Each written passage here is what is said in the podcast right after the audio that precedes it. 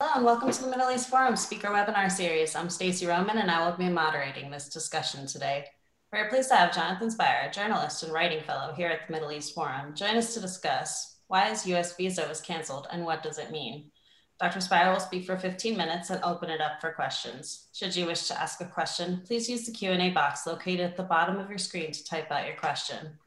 Now, with no further ado, I'll turn the discussion over to Jonathan Spyer.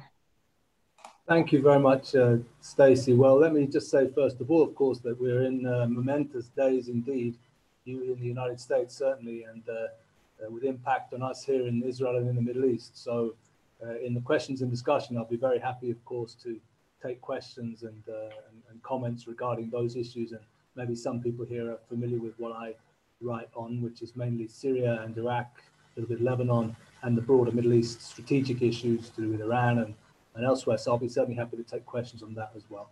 Nevertheless, I was uh, I was asked uh, by the Middle East Forum to uh, speak about the uh, very specific and small for others, not so much for me, but small issue of of the cancellation of my U.S. visa and perhaps also about some of its larger implications, which I think the episode, as it was, it's now concluded, but which the episode did have.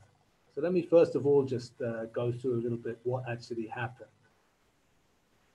What happened was that uh, last uh, August in my home in, uh, in Jerusalem, I got a call from the US, from somebody speaking Hebrew, uh, claiming to be or saying that he was from the US Embassy in Jerusalem and telling me that my visa had been canceled. And at that time, I had a 10 year uh, operative 10 year visa to the US my Israeli passport. And uh, I said to the person, well, why? Can you give me a reason? And uh, he replied, we don't have to give reasons. And that was the end of the conversation. So to try to get some knowledge of uh, why this had happened, I began the process of applying for a new visa, assuming that perhaps there'd been some bureaucratic glitch and it would be rapidly sorted out uh, on doing so, I went through the whole process. I was invited in for a meeting. I came to the meeting, and another very polite uh, clerk, this time uh, an Arab guy speaking English at the embassy, said, Sorry, sir, no visa for you today, and gave me a little piece of paper, which is one of those kind of form pieces of paper with a bunch of little boxes with writing next to it, and a tick next to the particular box that you have been found to uh, to apply to. You've been that, that's been found to apply to you as the applicant. And the box that I had was that the visa has been denied uh, on the grounds that the applicant is a person who has been involved in terrorism or was connected to a terrorist organization. Well, I'm sure you can uh, imagine that left me somewhat floored. I think the expression is somewhat in shock. And I had a bunch of other uh, stuff to do that day. So I just put it out of my mind until I got home in the evening. And then I began to call friends and colleagues and ask what this could possibly be about. Well, according to the form, uh, this is not uh, a barring or a decision which is subject to appeal. In other words, as a non-citizen of the US, once the United States decides that, that's pretty much that. You don't have uh, the right to appeal it, and you're basically banned from visiting the United States for the rest of your, your life. That's it. Um, obviously, I was very uh, upset about that. Also, because professionally speaking, I do a lot of work in DC and a lot of contacts in DC. Also, from a personal level, I have relatives in the US, many good friends. It's a country of which I'm deeply fond and profoundly attached. And in a funny way, also, I think, uh, you know, like many here in Israel, I've kind of come to regard the United States as kind of home from home, you know, a, a, a country to which, the country to which I'm loyal, Israel, you know, is profoundly attached on a very deep level. So it was very strange situation. In any case, I contacted some friends from various Jewish organizations and I, I was, and they said they'd try to help and they got to work, I guess, quietly trying to help. Uh, in any case, then about a month ago, I realized that nothing had happened. We were nearly a year on. Uh, people who I'd written to hadn't responded. So I thought to myself, enough is enough. I may as well go public with this at this point. I've got nothing to lose. So I didn't go public with it in a huge way. I just wrote a blog post. And as a result of the blog post, the Times of Israel got in contact and said, Would you like to write something for the Times of Israel? And then the paper which I write for, sometimes in the US, the Wall Street Journal, got in contact and said, look, would you like to write an opinion piece in the Wall Street Journal about what had happened? I said, yes, I would. Uh, and I did. And as a result of that, and I think as a result of some representations made by friends and senior colleagues, I think also to the United States uh, Ambassador David Friedman and maybe two others, also on, on the United States side. Uh, what happened was that while all that was going on, then one day I got another call, very similar to the first one last August. This time the guy was speaking English. And he said, I'm just calling to tell you that your visa application has been completed. And you're welcome to come in and get the visa. Not you have to do a new application, not that we've decided well, grounds A, B, or C. Just it's ready and you can come and get it. Well, that was, of course, fantastic news. So as soon as I could, the following uh, Monday, I went to get the visa and I got the visa. And there we are. The whole thing was thus concluded. Um, that's the bare bones of the story. The implications, however, I think are potentially uh, more serious than just the ability or inability of one journalist researcher to visit the US uh, or not. Uh, and the reason for that is because I thought about my activities, I thought about who I speak to, who I deal with. I'm somebody who writes about, among other things, about terrorist and paramilitary activity. During the Syrian war, I covered it from all sides, from the regime side, the rebel side, Kurdish side. I interviewed many people at that time who I not only who I think are regarded as terrorists, but also who I personally regard as terrorists.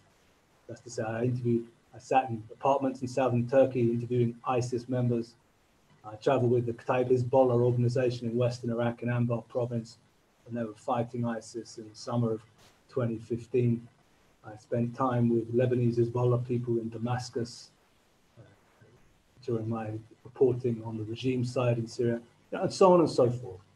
But my own view, at least, and I don't have concrete proof for this, but I think it's uh, uh, very likely, is that the specific organization which I think led to my banning was the organization called the Kurdish Workers' Party, or PKK, which, as you people probably know, is a Kurdish nationalist organization and it is engaged in a long insurgency against Turkey. It's been on that insurgency since 1984 many thousands of people have died on both sides. There's been atrocities undoubtedly committed on both sides too.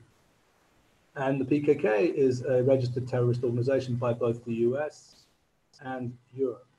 Now, I'm by no means a supporter of the PKK, but I have spent time with them on a similar basis to the time I spent with other organizations like the ones I mentioned, uh, interviewing them, speaking to them, developing contacts, building contacts with the purpose of, uh, you know, gathering information do my job uh, as effectively as I can.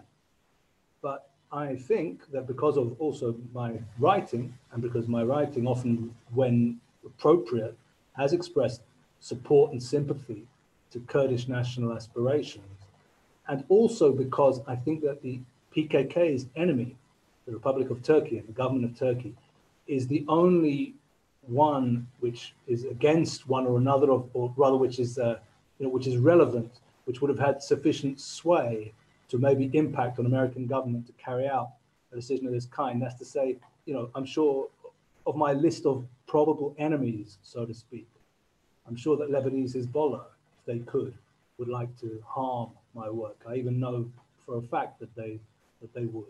Um, but Lebanese Hezbollah don't have people in Washington D.C. who can who can get those decisions made. You know, I have no doubt whatsoever that ISIS, you know, uh, would would not see me as somebody who they'd like to continue with their work. Again, I'm not the first item on the agenda for any of these people, but I certainly am not ashamed to say that I'm their enemy. None of them, and not the Assad regime, and not Hamas, you know, have the clout in DC to get a person banned. But the only ones that could, and therefore that I suspect did, uh, are the government of the Republic of Turkey, as I say, the government of President Recep Tayyip Erdogan. Now, this has potentially, if, if I'm correct in that assumption, and I think I'm confident in it, this has uh, implications beyond that of just my particular case. Erdogan, uh, among many other things, is the destroyer of the free media. Uh, Turkey, Turkey, jails more journalists than any other uh, Western country. I think they're not quite leading the world, but they're up there in the top two or three countries of jailers of journalists. Erdogan understands the power of the free media, the power of critical voices, and he does his very best to shut them down in Turkey. And as a result, there is no free media in Turkey anymore, and the best of Turkey's journalists are all in exile in Sweden, London, Brussels, Paris, uh, far from home. So Erdogan understands the power of critical analysis, and he does his best to silence it. And uh, I personally suspect that the uh, explanation behind what happened to what happened to me is that unfortunately the servants of the uh, current Turkish government uh, appear to be interested in extending their activities against the practice of free journalism and analysis uh, outside only of the borders of Turkey and into the territory of uh, officially allied states, such as the United States. Say, they're operating against us, uh, not only in Turkey itself, but also using their influence in other countries. And that's, a, think, a dangerous uh, development. And I think it leads me to the concluding point, which is maybe the most important point that I want to make, which is again, if I'm correct in this uh, uh, assumption as to who was responsible for bringing about this banning, and as I said, I don't think there's any other reasonable or plausible explanation for it happening. If I'm correct in that, then this is another item, another piece in the jigsaw, a piece in the picture, so to speak, of that quite worrying picture, which identifies the current government in Turkey uh, as uh, a government operating far outside of the acceptable norms that we would expect and should be able to expect from a country that is, after all, a NATO member country, is, after all, ostensibly an ally of the United States and the broader uh, Western alliance, and also a country which still, uh, officially speaking, is governed by a democratic and electoral system. Put all that together and think about a country that has those links, those alliances, that image, and which is nevertheless engaged both on its own soil, and I think we can surmise also now beyond the Turkish soil, is engaged in an attempt to harass and silence uh, voices which, certainly in my case, and there are many others, are in no way hostile to Turkey. Indeed, I personally have great affection for Turkey as a country, but which are deeply critical on a factually based, uh, from, a, from a factually based direction of the current regime in Turkey and of Turkey's regional and uh, international behavior. And that's something which I think we all should be concerned about. Um, let me just conclude by saying, whilst I obviously am not a US citizen and I don't express any preference, hence don't express any preference regarding uh, the results of the elections or the, uh, the, uh, the, question of who will be president after January, um, from my own personal point of view, I can say just because I think I have much better personal contacts within the current administration when compared to what may be next one. Um, I'm very lucky that I did it when I did it because I suspect, you know, had I not, had I waited six months, if there'll be another bunch of people there in, uh, in the White House, it might have been impossible. And then I would have ended up in the situation which I've since discovered a whole bunch of other journalists and researchers are, where they just get a notice like this and there's nothing they can really do about it and they just have to accept they're never going to be able to come to the United States or again. Now that's a personal tragedy, you know, for, for each of them. But I think it's also a political tragedy because if it means that Turkey, current regime of Turkey, gets to make sure that American American audiences don't get to hear the accounts and the analyses and the experiences of people who know that regime well and harm it's doing. That's a political loss also for uh, for the American discussion in a broader sense. There's a need for much, much more discussion about what Erdogan is doing and what that means and what that represents, not less. And in that regard, you know, the more we can, I would say, act against these kind of attempts at silencing slash harassment. Uh, so my story, happy ending, but there's still, you know, a huge amount to be done. Um, on that, I'll I'll leave it there, and I'll be very happy to take questions. As I say, about this issue, about Turkey, but also if people wish to, also about broader stuff that I work on. Wonderful. Thank you so much for that. First question in is Do you think that President Trump's relationship with President Erdogan enabled Turkey to intervene in your visa matter? And do you think it'll uh, Biden will will limit that power of Erdogan in the U.S.? I mean, with regard to President Trump's relationship with Erdogan to do with my case, I, I really don't know, and I wouldn't wish to speculate. But I think it is a fair question because it is undoubtedly the case that while uh, the Trump administration has done, least in my estimation, you know, has done a, a great deal of positive stuff with regard to the Middle East, specifically uh, with regard to its stances towards Iran, the maximum pressure policy strategy, the leaving of the JCPOA, also with regard to Israel, the moving the capital to Jerusalem, Golan Heights, the rest of it. Yeah, there was kind of a, a worrying gap, you know, in all that. I think I can say with confidence, and that was the relationship to Turkey. And frankly, uh, I never quite had felt got an adequate explanation for this. Why was it the president seemed to be quite so soft and tolerant towards this, you know, authoritarian Islamist leader? And especially when the result of that had, you know, was so grave. For example, the the military incursion into northeastern Syria in uh, October and November of last year, which I personally covered from the Kurdish side, in northeast Syria, hundreds of thousands of people leaving their homes, you know, a series of murders of civilian Kurdish officials, dreadful stuff.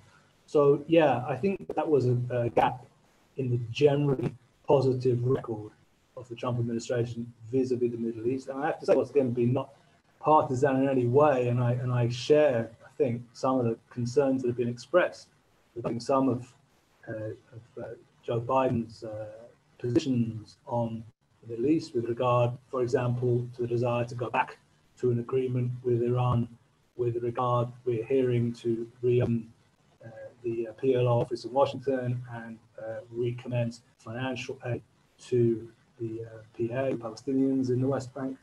With all those concerns, the fact is that Biden's record with regard to Turkey, at least on, a, on the verbal level, the commitment level, is good. Biden is deeply critical of Erdogan. Biden is, has expressed himself as deeply sympathetic to, to Kurdish causes.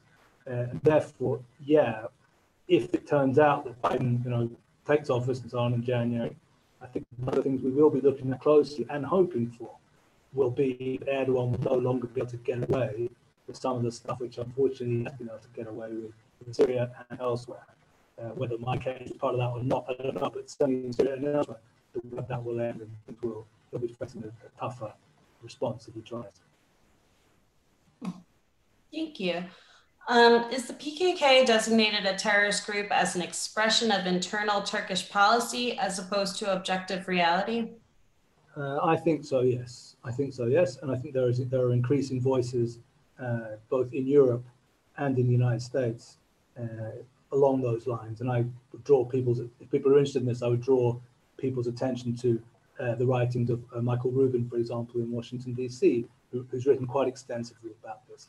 The situation is not uh, black and white, so to speak. It's not simple because I think when the PKK was designated as a terrorist organization in the uh, 1980s, arguably then you could find you know, real evidence in support of the, the designation that said there had been, without any question, a deliberate attacks by the PKK in the early stages of its insurgency on civilians, both in the Kurdish areas, people are regarded as collaborators with the Turkish authorities, and indeed in Turkish majority parts of Turkey as part of their insurgency. I do wish to say that if the issue is, you know, deliberate attacks on civilians, the Turkish military, uh, you know, was equally guilty, I would say. But nevertheless, I think there, there was a sound case for the designation that was made um, some years ago, obviously.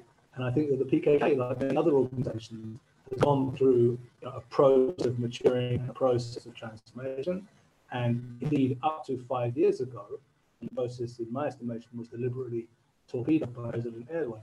Up to five years ago, a very promising peace process was underway between the PKK and Turkish authorities. Be that as it may, and there is an insurgency underway again now.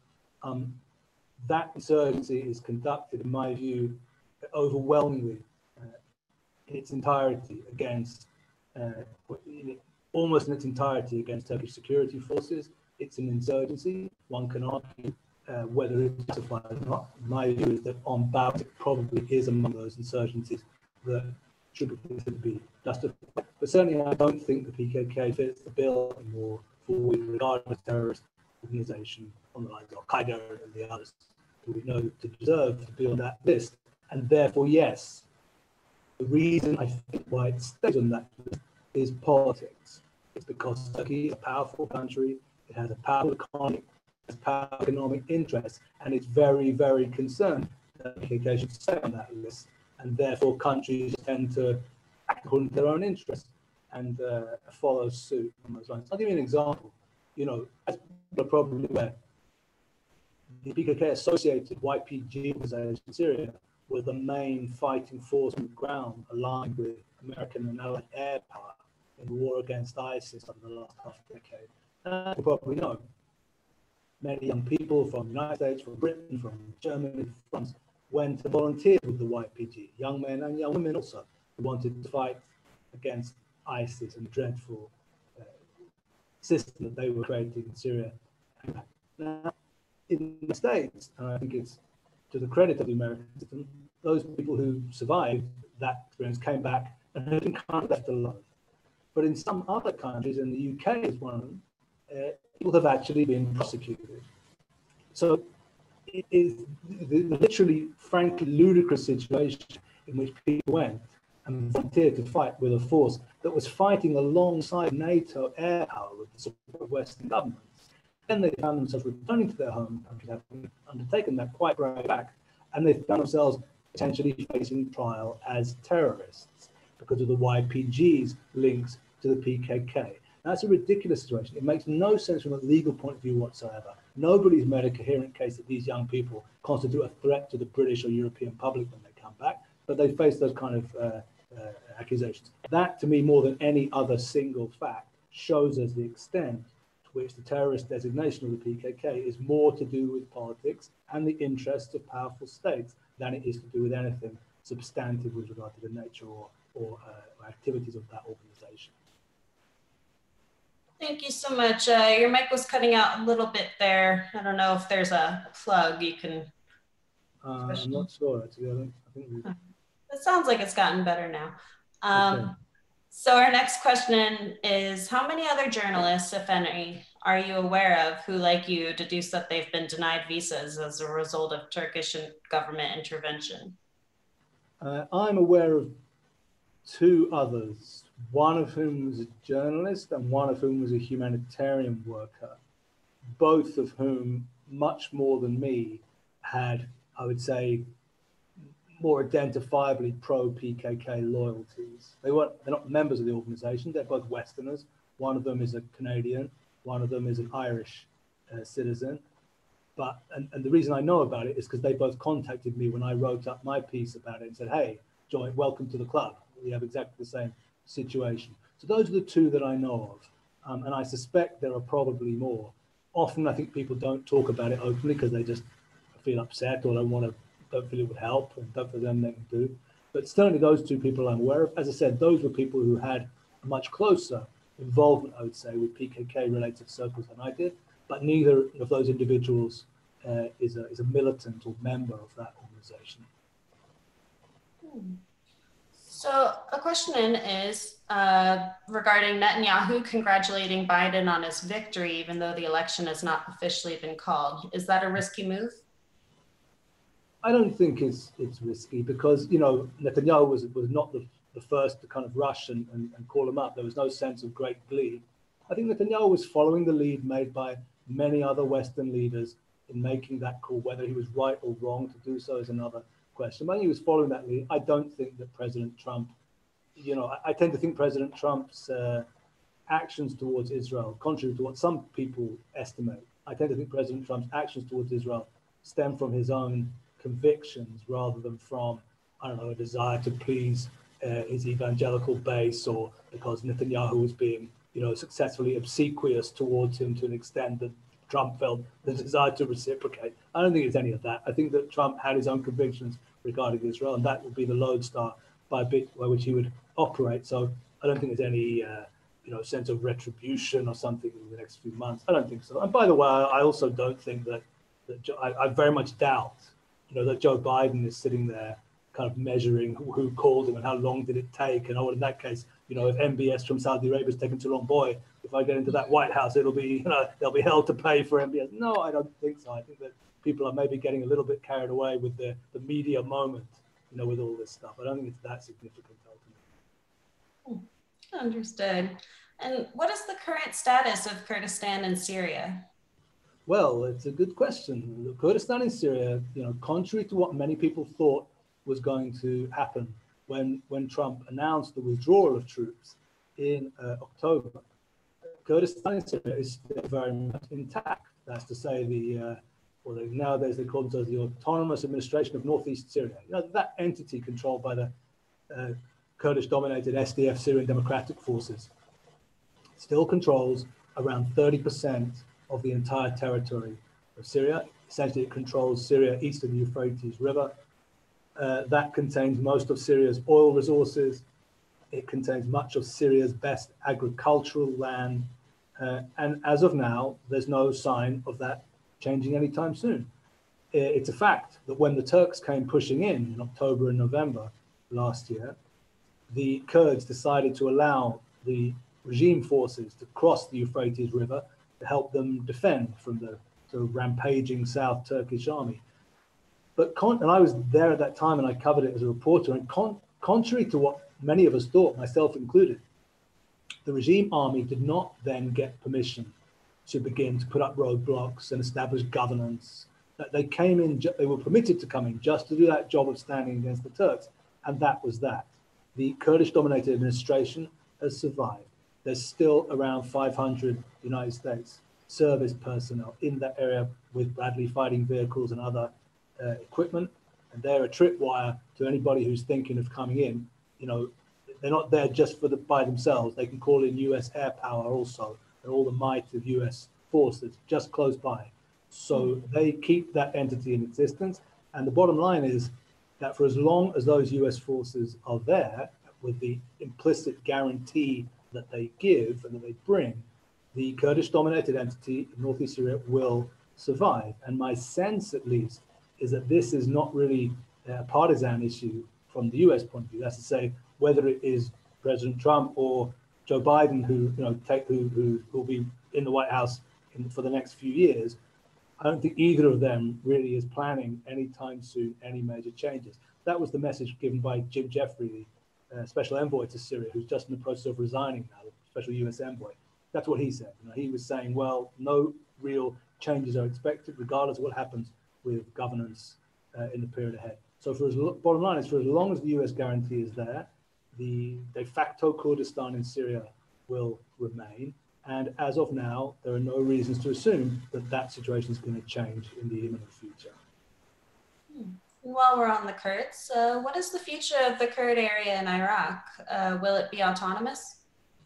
Uh, it will be uh, autonomous, I think. I don't think anybody is, uh, you know, is thinking anything other than that. But as you know, as people probably know, just three years ago, there were real hopes on the part of Iraqi Kurdistan, which of course is a much more solid and uh, and uh, veteran entity than is the relatively new and fledgling Syrian Kurdistan. There were real hopes in September 2017 that Iraqi Kurdistan could move towards full independence, and they had an independence referendum, and more than 90% of the participants voted for independence in a you know, properly run, internationally monitored referendum. And then they were prevented uh, purely by force, by pro-Iran militias working together with the Iraqi armed forces. The Iraqi Kurds were prevented from realizing their right to independence by the use of force. And unfortunately, they lost ground. They lost the oil-rich city of Kirkuk. They lost some other significant areas, but they survived. So as of now, they are autonomous. Their autonomy is not under threat, but any chances, which, which was their great dream, you know, to move towards independence, I'm afraid have been uh, have been frustrated by primarily the actions of the Iranians and their and their allies. The other thing to remember is that the Iraqi Kurdish entity is quite dependent on Turkey. It's a landlocked entity, and it and it's rich in uh, energy resources, and it relies on the Turks to pipeline their uh, oil and gas out to get it out to the Mediterranean and then to international markets. So they're quite influenced by and dependent on the Turks as well, and that impacts on internal Kurdish politics between the Iraqi Kurds, unfortunately, and the PKK and the Syrian Kurds, who find themselves very much on the other side of the fence uh, in terms of that power uh, reality. All right, well, thank you so much. Unfortunately, we've come to the close of our webinar. Thank you again, Dr. Spyer, for speaking with us today. Thanks very much, guys. See you soon. Of course. Uh, for our viewers, please join us Wednesday at 3 p.m. Eastern for our weekly update with Ashley Perry. Thank you all for joining us, and I hope you have a great day.